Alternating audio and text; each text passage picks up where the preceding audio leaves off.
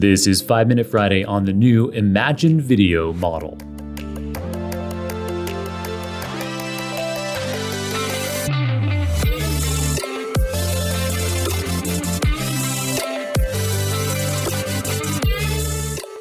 In previous episodes of the Super Data Science Podcast, such as number five hundred seventy, I've discussed DALL-E two, a model made by the research outfit OpenAI that creates stunningly realistic and creative images based on whatever text input your heart desires. For today's five minute Friday episode, it's my pleasure to introduce you to the Imagen Video model published upon just a few weeks ago by researchers from Google.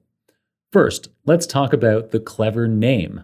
While pronounced Imagine, to allude to the creativity of the model and the users who provide text prompts to it, the Imagen model name is a portmanteau of the words image and generation. So it's spelled I M A G E N, which is rather sensible given that the model generates images. Get it? Image gen. So the original Imagen or Imagen model was released earlier this year, and like the better-known but perhaps not better-performing DALL-E two, the original Imagen model generates still images. The new Imagen Video model takes this generative capacity into another dimension, the dimension of time, by generating short video clips of essentially whatever video clip you prompt it to generate. For example, if you prompt Imagen Video to generate a video of an astronaut riding a horse, it will do precisely that. If you prompt Imagen Video to generate a video of a happy elephant wearing a birthday hat walking under the sea, well then, of course, it will precisely create that video for you too.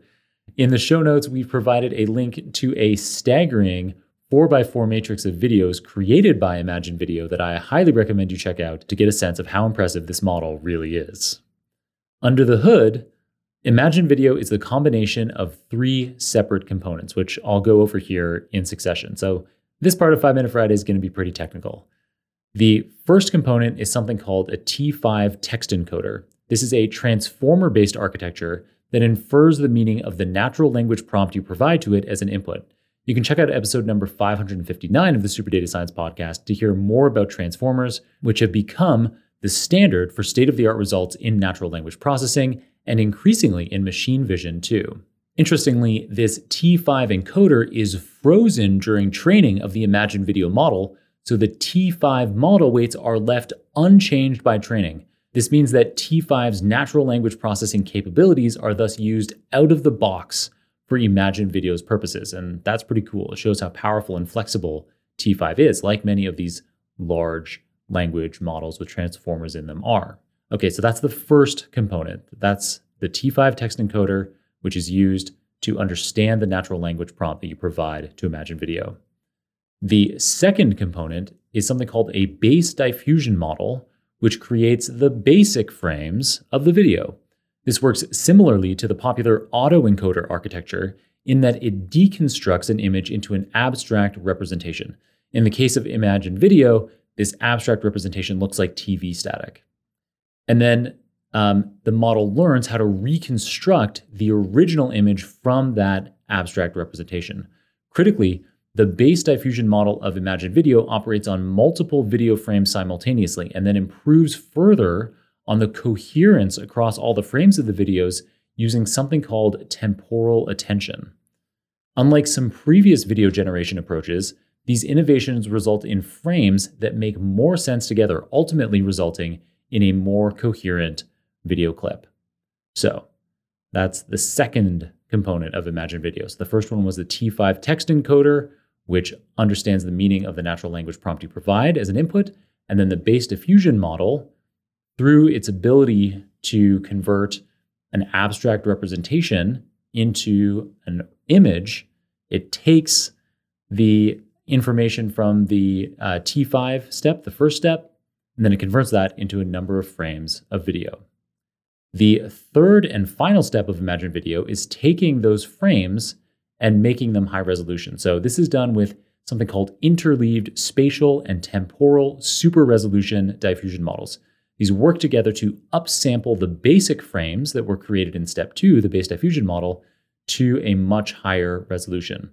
Since this final stage involves working with high-definition images, much more data, the memory and computational complexity considerations are particularly important. Thus, this final stage leverages convolutions, which are a relatively simplistic operation that has become a standard in deep learning machine vision models over the past decade. So it uses that convolutional operation instead of the more complex temporal attention approach of the earlier base diffusion model. All right, so a quick recap one last time of the three separate components of Imagen Video. T five text encoder understands your natural language. The base diffusion model takes that natural language uh, representation and converts it into simple images.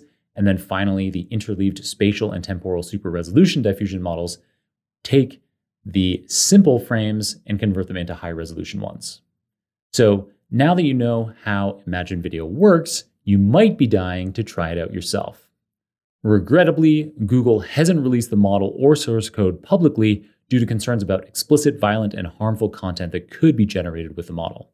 Because of the sheer scale of natural language scraped from the internet and then used to train T five and Imagen Video, it's difficult to comprehensively filter out problematic data, including data that reinforce social biases or stereotypes against particular groups.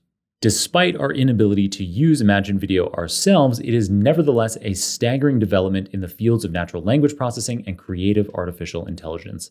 Hopefully, forthcoming approaches can resolve the thorniest social issues presented by these models so that we can all benefit from innovations like this. Thanks to Sean Kosla, a data scientist on my team at my machine learning company Nebula, for inspiring this five minute Friday episode on Imagen Video today by providing a summary of the Imagen Video paper via his Let's Talk Text Substack newsletter. He uses the newsletter to provide a weekly, easy-to-read summary of a recent key natural language processing paper, and you can subscribe to it for free if that's something you're interested in. We've provided a link to Sean's Substack in the show notes. Okay, that's it for this episode. Until next time, keep on rocking it out there, folks, and I'm looking forward to enjoying another round of the Super Data Science Podcast with you very soon.